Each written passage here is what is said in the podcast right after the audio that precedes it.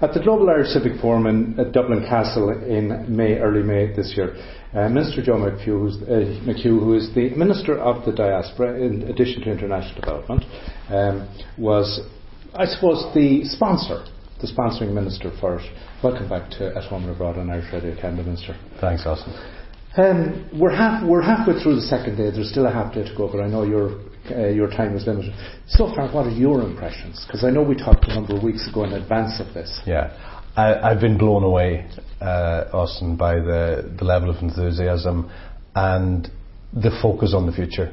Very, very much people are talking about ideas, possibilities, and it's totally different to the global conversations going on in different countries where some countries are deciding to retreat. Their definition of nationhood is being explored and going a different direction. But I think the, the, the, the, intensity and the level of enthusiasm amongst all the Irish people um, globally that have come back here to Dublin, and to Dublin Castle, I've, I've, I do not think I've ever been at a more positive conference in my entire life. And I'm, I'm 18 years in politics and I've been involved in a lot of conferences before that. so there, there you go. That's I just. Now we had a session this morning on extending uh, voting rights to yeah. uh, on pre- in presidential elections. Yeah. Um, I know you, you probably didn't hear anything new. Yeah. So, you know, anything you hear something like this is just you may be hearing it from different yeah. voices, which either contradict or reaffirm. Um, how, how did you react to that debate this morning? Yeah, look, I, I, think the important thing was today to have a senior cabinet minister in Simon Coveney saying directly, look, we're doing this. There's no hum or hind. This is going to be done, and it's now a question of how we do it. And he also has put pressure on the government uh, you know, in terms of a time frame, we want to do this. We want to get the question right to put to the referendum. So that was the most important thing. The second thing, I don't think I think you're right. There was no nothing new coming from the floor, but there was a consistency there that I think has been from day one. People don't like divisions. They don't like that. You know, five years, ten years, fifteen years, and uh, that seems to be a consistency. But that brings it into the realm of how do you get the referendum across the line where the Irish people feel swamped. They might feel that uh, well, more people have, will have a bigger franchise than us living in Ireland. So there's all those things. So, so I made a call today to the Irish community to reflect their own experiences, uh, where Mary Robinson or Mary McAleese or Michael D. Higgins have been to their respective communities and how that impacts and the value of that and how important it is and how it's given us global leverage uh, on the international stage that this office of president in Ireland it's not just a presidency, presidency for the island but it's, it's, bigger than that. Now Senator Billy Lawless was on the platform with you and I had a chat with him afterwards and I suggested to him and we'll follow up that he come to Ottawa uh, Montreal, Toronto possibly, because the message coming from the platform as well was that we who are abroad will have the ability to influence in a referendum by encouraging our relatives back home to understand and it dawned on me that it would be good to get Senator Billy, particularly, to speak to the diaspora abroad. Absolutely, absolutely. It is, and, and Billy, while he's based in Chicago and there is a, a, a United States focus, Billy's very clear that he's a, a, senator for all diaspora, irrespective of country. So I think that's a good idea, and I think it's right.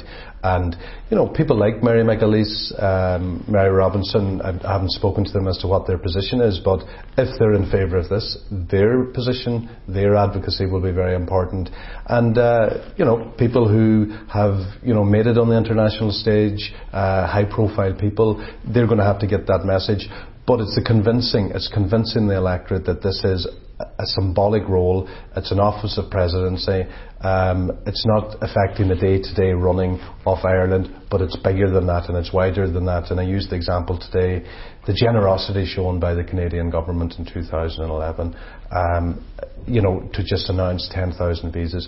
We needed those visas. We didn't have the jobs. With a younger generation coming out of college, a lot of Donegal men and women went to Canada and that just didn't happen. That wasn't a decision made by uh, a Canadian government on behalf of the Canadian citizens.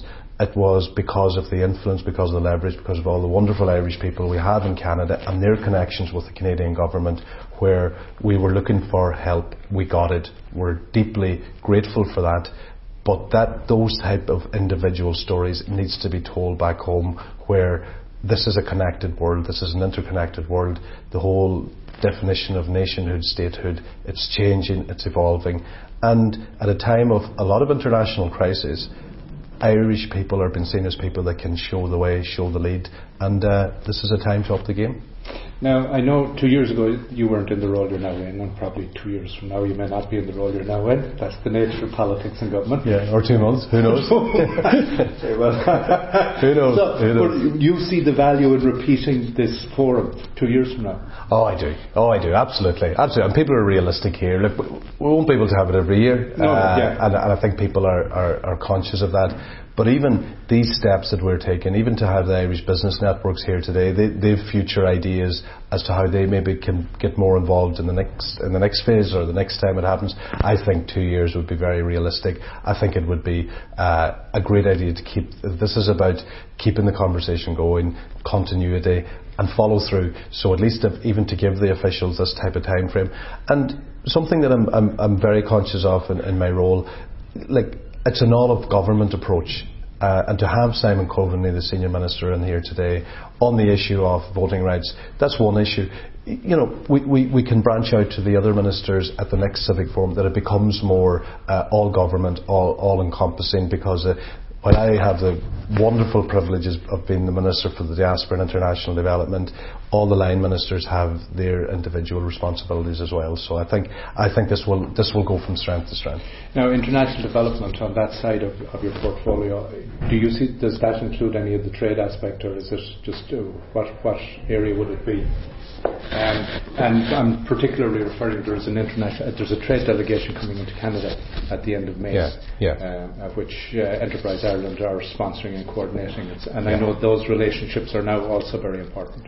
Yeah, and I mean, trade is, a, is an element of my own department, the Department of Foreign Affairs, and uh, you know those synergies are so so important. When I was in Edinburgh, uh, I was with Enterprise Ireland last year, and they all dovetail in, into each other. And the, the strength of our diaspora abroad are so so important. I have a friend living in, in Singapore, and he's made the point very very clearly to me time and time again it's not just a question of having that trade show in whether they're in Singapore or Malaysia or, or wherever, or going, the one you're talking about there in Canada.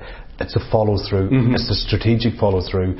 It's it's ensuring that if another minister arrives in Canada within the next three to four months or six months or a year, that whatever has come up or whatever opportunities come up, that there's follow through. So we still have a job to do to become more strategic in our, our approach, all government approach, and uh, the diaspora plays a significant role because the diaspora have the reach. They know the people. They know the people to bring in, and uh, I think we'd only be doing an injustice to the diaspora if we don't have that sort of uh, um, professional approach to it.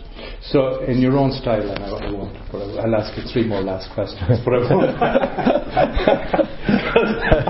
I, know, I know, I know you've a a tight schedule, but I want the time to retain the time and let you move on to wrapping up another few times. Yeah. But thanks Yeah. a million, Minister, for taking the No, so Gurmila agad agus Gurmai agad fásta heagna daine haar leir fáhaine an takeíocht agus an codú agus bhí mé Harbheith Harbheith tocha leis an códá inné agus aniu agus tá tochaí dearfa. אז כתבת לו עוד קרובים אני לא מאחגת.